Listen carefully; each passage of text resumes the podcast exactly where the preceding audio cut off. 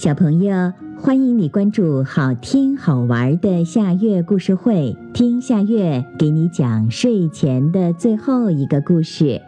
你准备好了吗？现在夏月故事会开始啦！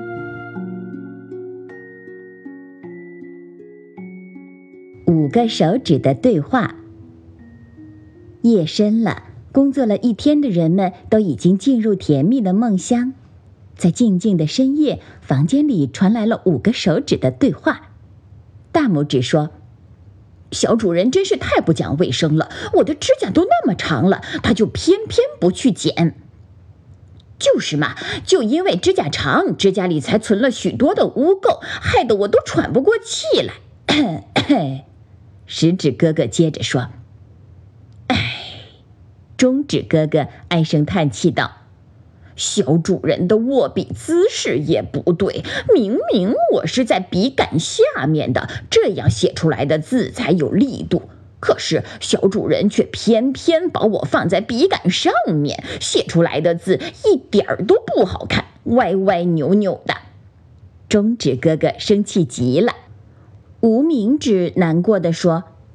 小主人太不爱惜我了。炎热的夏天，他故意把我包起来，然后向爸爸妈妈撒娇，谎称是他在削铅笔的时候不小心削出了一个大口子，还直流血呢。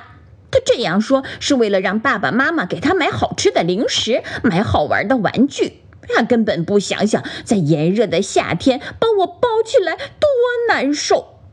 说着，无名指流下了眼泪。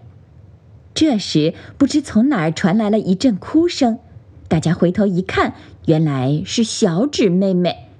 四个哥哥一起问道：“小妹，你为何哭得这么伤心呢？”“你们不知道，小主人往我的指甲上涂什么指甲油，说是为了好看，其实根本不像他说的那样，那种气味非常难闻。要我说，那就是红漆。”说着，小指妹妹哭得更伤心了。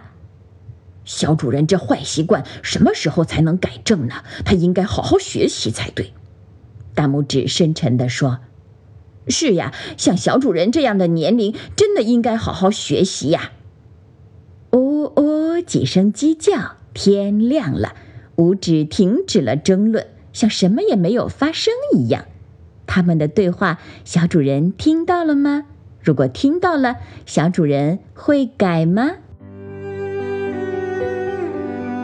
好啦，今天的故事就到这里了。可是我还想听。